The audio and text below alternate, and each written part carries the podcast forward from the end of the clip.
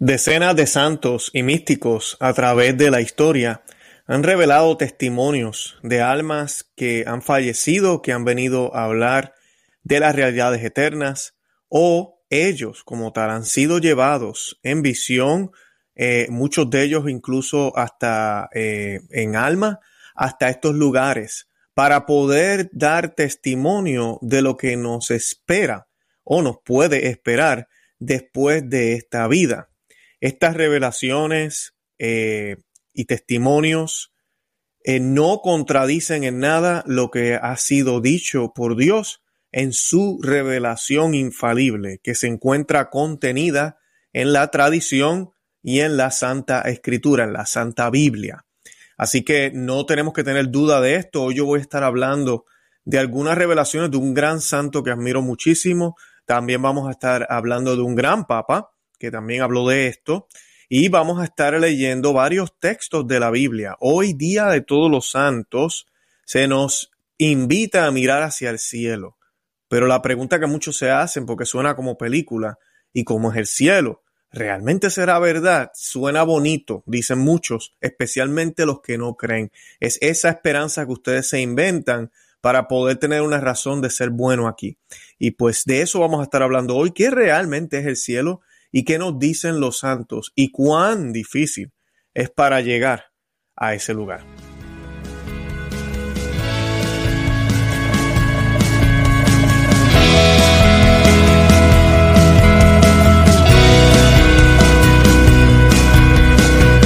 Bienvenidos a Conoce, Ama y Vive tu Fe. Este es el programa donde compartimos el Evangelio y profundizamos en las bellezas y riquezas de nuestra fe católica les habla su amigo y hermano Luis Román y quisiera recordarles que no podemos amar lo que no conocemos y que solo vivimos lo que amamos. Y en el día de hoy les voy a estar hablando del el cielo abierto, de los santos, revelaciones eh, que han sido dadas por Dios. No hay una sola cosa de estas las historias que a veces escuchamos, que un alma del purgatorio se le presentó a alguien, o que un alma del cielo se le presentó a tal santo en sueños, eh, o que tal santo tuvo una revelación y la escribió y esas revelaciones han sido aprobadas. Nada de esto sucede si Dios no quiere que suceda. Y cuando Dios quiere que esto suceda, es para que confirmemos lo que ya Él nos dijo. No, aquí no hay nada nuevo, no estamos inventando, no queremos crear otra Biblia porque no nos basta la que ya tenemos. No, es para confirmar lo dicho en la Sagrada Escritura. Y con eso debemos alegrarnos, porque hay una esperanza, es posible llegar al cielo. Ahorita mismo hay almas allá arriba, hay, eh, podríamos decir, seres humanos allá arriba viéndonos, compartiendo de diferentes épocas y de diferentes tiempos, porque allá no va a haber tiempo y espacio, allá el amor es distinto, allá la caridad es distinta, allá todo, todo es distinto, no es igual que ahora y para nosotros es bien difícil de comprender, eh, no se puede, inclusive es imposible poder entenderlo con nuestro intelecto humano. Ahora, algo también que debemos recordar es que tú y yo no vamos a llegar al cielo por nuestros propios esfuerzos. Como mencioné al principio, es bien difícil y eso nos lo dicen los santos y estas revelaciones. Eh, pero la gracia no es, nos es suficiente. La gracia es suficiente, dice la palabra de Dios. Entonces tenemos que refugiarnos en Cristo, refugiarnos en Dios y seguir el ejemplo de todos los santos para poder entonces llegar al cielo. Así que antes de yo comenzar a hablar de estas revelaciones y de todo lo que tengo preparado para ustedes hoy, yo quisiera que hiciéramos un Ave María eh, a la Reina de todos los santos, a la Santísima Virgen María, para que interceda por nosotros, para que podamos seguir el ejemplo de ella y de todos sus hijos, que ahorita mismo se encuentran disfrutando las glorias eternas y que nosotros tenemos las esperanzas de llegar allá eh, a través de este valle de lágrimas que nos ha tocado vivir. Y esta oración la hacemos in nomine Patris et Filii Spiritus Santi. Amén. Ave María, gracia plena, Dominus tecum, benedicta tui mulieribus, et benedictus frutus ventris tui Iesus. Santa María, Mater Dei, ora pro nobis peccatoribus, nunc et hora mortis nostre. Amén. In nomine Patris et Filii et Spiritus Santi. Amén. Bendito sea Dios. Bueno, y para comenzar, yo quiero comenzar con la Biblia brevemente para que vean que sí la Biblia habla del cielo abierto, de lo de, qué, se, qué podemos esperar allá. Y quiero también leer un poquitito lo que nos dice el misal. El misal para el día de hoy, yo pues obviamente sigo el misal tradicional, lo tenemos aquí, eh, pero dice lo siguiente y nos habla de las sagradas escrituras. Eh, la lectura, una de las lecturas que se lee es de Apocalipsis capítulo 7, versículos 2 al 12. Es de las lecturas que se leen en la Santa Misa en el día de hoy. Si usted va a la misa tradicional, y pues dice lo siguiente, dice la fiesta, ¿verdad? De todos los santos, nos manda echar en este día una mirada al cielo. Y eso es lo que vamos a hacer en el programa de hoy, que es nuestra futura patria, para ver allí con San Juan, está hablando de la lectura que vamos a leer del Apocalipsis, a esta magna muchedumbre incontable de santos, figurada en esta serie de 12.000 inscritos en el libro de la vida y dice entre paréntesis, con lo cual se indica un número incalculable y perfecto. Cierra paréntesis. Procedentes de Israel y de toda nación, pueblo y lengua, los cuales revestidos de blancas túnicas y con palma en mano, alaban sin cesar al Cordero eh, sin mancha. Esta fiesta común ha de ser también la nuestra algún día, ya que por desgracia son muy contados los que tienen grandes ambiciones de ser santos y de amontonar muchos tesoros en el cielo. Alegrémonos, pues, en el Señor y al considerarnos todavía bogando en el mar revuelto, tendamos, tendamos los brazos, llamemos a voces a los que vemos gozar de la tranquilidad del puerto, sin exposición a mareo, habiendo pasado por más recias luchas y penalidades que nosotros. Y esa es la invitación que la Iglesia Católica nos hace a, mirar hacia el cielo, a tener esa esperanza. Y algo importante es que la fiesta de todos los santos, eh, estamos hablando de santos que, pues, que, que, murieron y han sido salvados por Cristo. Así de sencillo. No tan solo son los santos que han sido proclamados por la iglesia. Porque hay personas que piensan que, lo, que nosotros los católicos pensamos que los únicos santos ahorita mismo en el cielo son los santos que han sido proclamados por la Iglesia Católica. Y eso es falso. Nosotros creemos incluso que hay muchos más santos en el cielo que los que han sido proclamados. Los que han sido proclamados porque heroicamente han demostrado su vida de santidad. La, número uno, la razón número uno heroica de estos santos, que la gran mayoría lo son, es el martirio. El martirio por la causa de Cristo. No morir por, por la política o morir porque quería, eh, estaba luchando por la patria, no, morir por Cristo. Eh, eso, eh, esa causa de martirio es la misma causa que nuestro Señor Jesucristo también muere por nosotros y muere por la causa, por obediencia de su Padre. Entonces, eso, pues obviamente ya es un hecho heroico que los lleva a los altares. Luego de eso, la iglesia pues también analiza otros aspectos y se piden unos milagros, hay un proceso inmenso de investigación para poder declarar un santo. Así que eh, no, cualquier, eh, no creemos que todo el mundo va para el cielo, pero tampoco creemos que solo los santos que fueron proclamados por la iglesia son los únicos santos que se encuentran allá. Entonces, la lectura de Apocalipsis es la que habla de los 12.000. Es bien larga, yo no la voy a leer ahorita porque si no me, va a tomar bastante tiempo. Pero eh, San Juan describe que, ¿verdad? Que en aquellos días vi subir de oriente un ángel que tenía la marca de Dios vivo, el cual clamó en voz impotente a los cuatro ángeles encargados de hacer daño a la tierra y al mar, diciendo, no hagáis mal a la tierra, ni al mar, ni a los árboles, hasta tanto que pongamos la señal en la frente a los siervos nuestros, a los siervos de nuestro Dios. Y oí el número de los señalados, que eran ciento cuarenta y cuatro mil de las tribus de Israel, de las tribus de Judá y comienza 12.000 señalados de la tribu de Gad, 12.000 señalados de la tribu de Aser, y comienza ahí una lista bastante extensa eh, de todos estos números. Después vi una incontable muchedumbre de todas las naciones, tribus, lenguas, pueblos que estaban ante el Cordero vestidos con blancas ropas y con palma en sus manos. Y la palma es símbolo de martirio, lo que hablábamos al principio, y al frente del Cordero, no al frente de Alá, no al frente de Buda, sino al frente del Cordero sin mancha, que es Cristo, el único que nos puede hacer santos. Por eso es bien importante, ahorita por ahí hay un movimiento que quieren tratar a ver si la iglesia eh, declara santos no católicos. y eh, tenemos que tener mucho cuidado con eso. No estamos diciendo que no hay ni un solo santo que tal vez no fue católico, porque sí lo puede haber. Eh, pero tiene que ser por razones muy justificadas que esa persona nunca tuvo la oportunidad de saber del Señor, pero vivió la vida en conciencia haciendo el bien siempre, tratando de ser lo mejor que pudo y lo que conoció en sus circunstancias. Pero de ahí ahora buscar a todo el que hace bien, aparentemente, en el nombre de otra cosa, pero como es bien como quiera, lo vamos a declarar santo, eh, quita el proceso o quita el, ¿cómo se dice? Quita el, ah, el fin, el propósito del proceso, que es mostrar un ejemplo de cómo llegar a Cristo. Sí, porque eso es lo que hacen los santos. Hoy, Día de Todos los Santos, es un día donde vemos múltiples formas y maneras de seguir el único camino, verdad y vida que es Cristo. Qué, hermoso, ¿no? A veces los evangélicos y los protestantes nos acusan, ah, ustedes en vez de seguir a Cristo quieren seguir a los santos.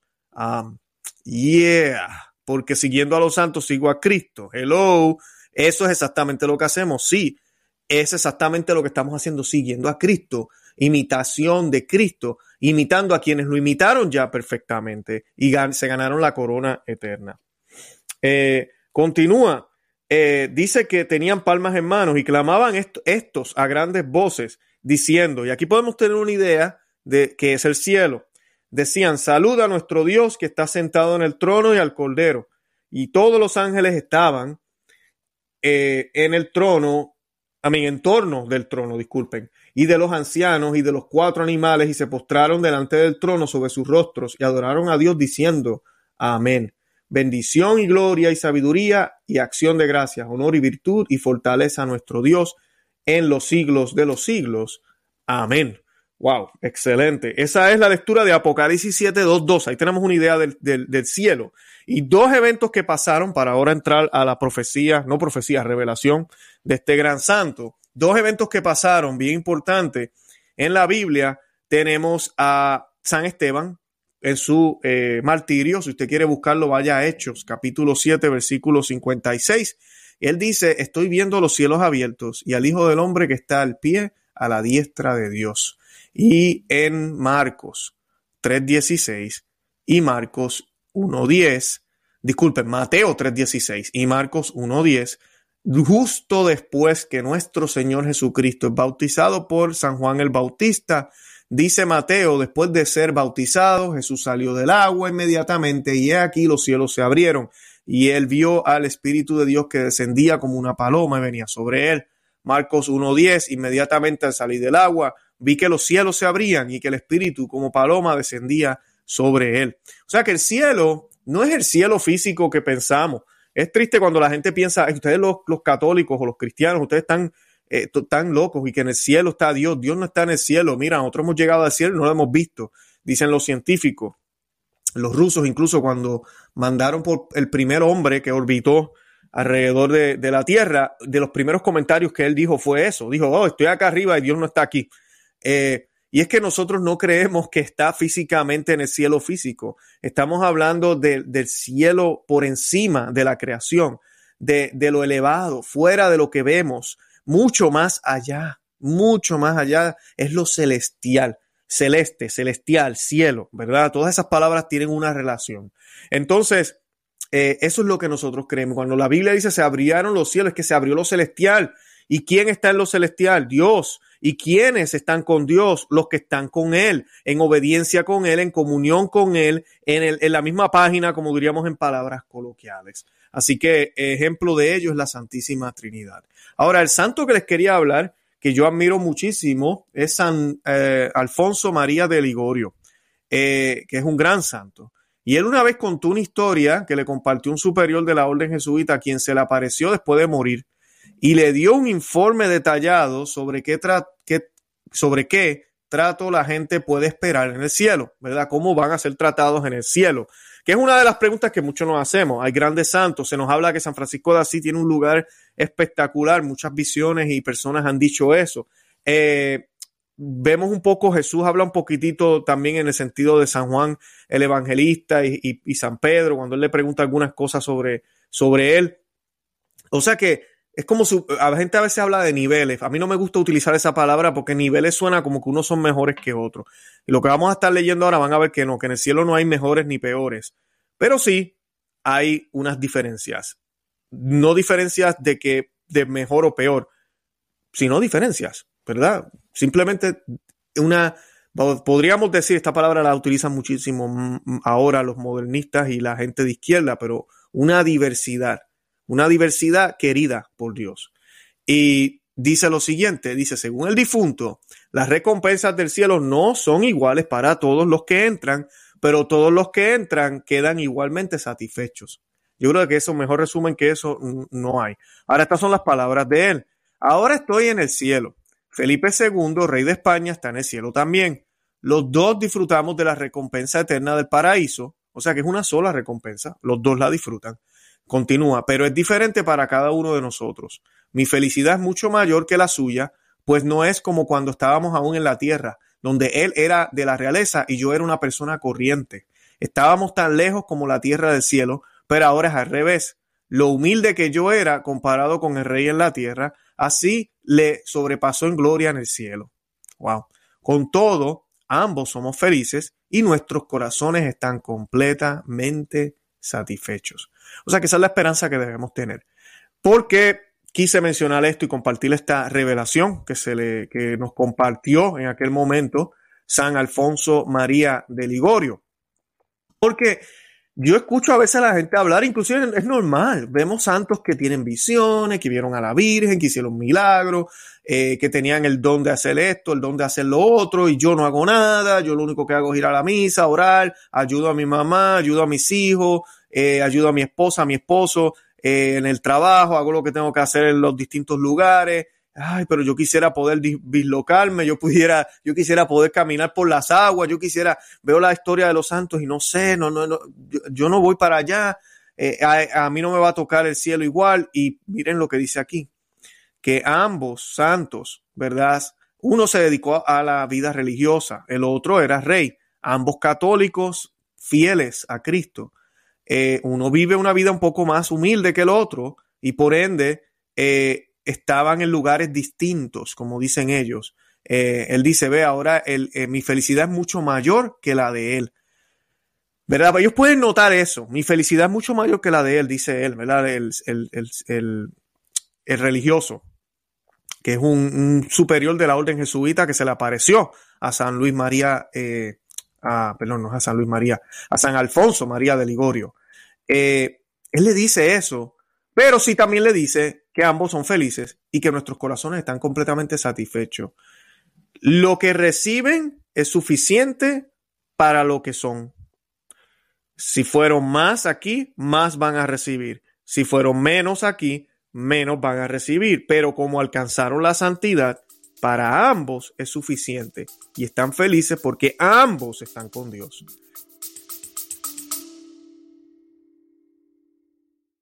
Hola, es Arelis. Gracias por escucharme. Bienvenida a mi podcast Mentalidad de Girasol. Este podcast es un viaje, un viaje que te va a ayudar a ti y que me va a ayudar a mí. Espero crear una gran comunidad y espero que con mis vivencias y experiencias, mis desaciertos y aciertos y mi luz y oscuridad, yo pueda hacerte entender que no estás sola. Yo voy a ti, yo voy a mí, no te quites.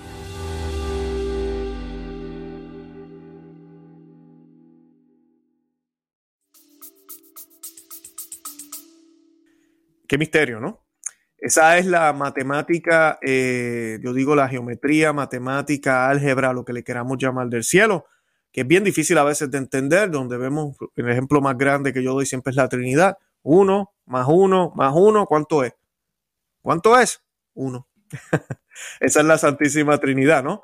El Papa San Gregorio Magno, hablando de esto, habló de la unidad sobrenatural entre la comunión total de los santos en el cielo y su aparente infinito conocimiento. Dijo, esto, dijo, además de todo esto, una gracia más maravillosa se otorga a los santos en el cielo, porque conocen no solo aquello con lo que estaban familiarizados en este mundo, sino también a los que antes nunca vieron y conversan con ellos de una forma tan familiar como si en tiempos pasados se hubieran visto y conocido. Y por lo tanto, cuando ven a los antepasados en ese lugar de felicidad perpetua, luego los conocerán de vista, aquellos de cuya vida oyeron hablar, pues ver lo que hacen en ese lugar con un brillo indescriptible igual, igual a todos, contemplando a Dios, ¿qué es lo que no saben si conocen al que lo sabe todo?